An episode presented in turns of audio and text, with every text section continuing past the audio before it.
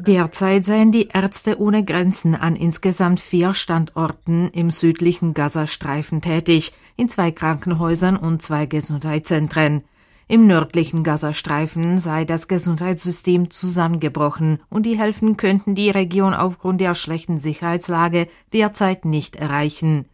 Dies berichtet Silva Horakova, Leiterin des tschechischen Büros von Ärzte ohne Grenzen.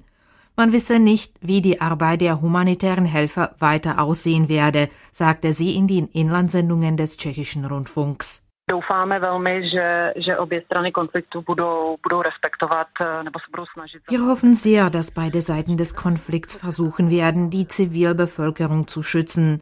Wir wären sehr froh, wenn mehr humanitäre Lieferungen stattfinden könnten und wenn die Sicherheitslage so wäre, dass wir überhaupt humanitäre Hilfe leisten könnten.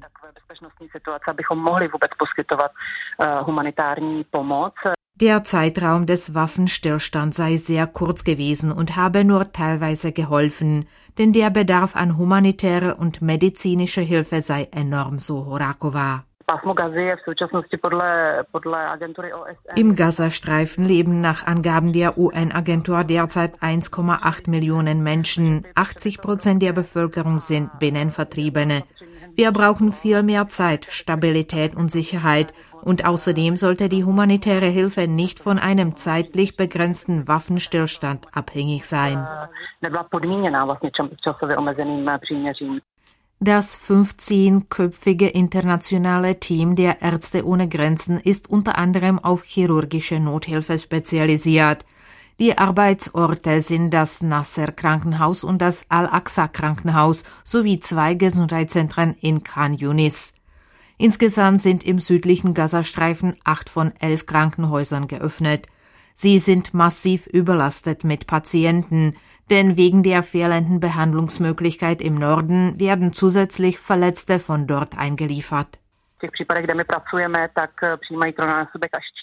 An den Orten, an denen wir tätig sind, werden drei bis viermal so viele Patienten versorgt wie zuvor.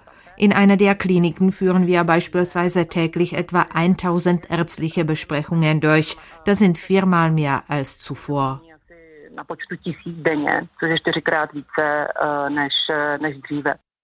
Soweit Silva Horakova.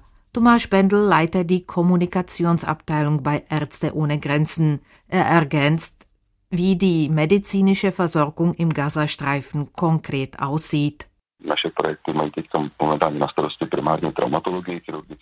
Unsere Projekte umfassen vor allem Verletzungschirurgie, Chirurgie und psychologische Hilfe. Ich möchte die psychologische Hilfe hervorheben, weil diese bei Waffenkonflikten oft ein vernachlässigtes, aber sehr wichtiges Thema ist. Unter dem Druck der humanitären Krise wird diese oft vergessen. Wir bemühen uns, die Lücke zu füllen, weil die Menschen dies extrem brauchen, und zwar egal, ob es Zivilisten, Frauen und insbesondere Kinder sind. Gleichzeitig sind wir durchgehend unfallchirurgisch tätig, denn auch im Süden gibt es viele Menschen, die aus dem Norden geflüchtet sind und Verletzungen haben, die behandelt werden müssen. Tomasz Bendel hat berichtet, Silva Horakova spricht zudem über die humanitäre Lage der Zivilbevölkerung im südlichen Gazastreifen. Die sanitären Verhältnisse sind ständig schlecht. Unsere Kollegen berichten, dass in einigen Unterkünften für Binnenvertriebene eine Toilette für 600 Menschen reichen muss. Auch der Zugang zu Trinkwasser und Strom ist nach wie vor problematisch.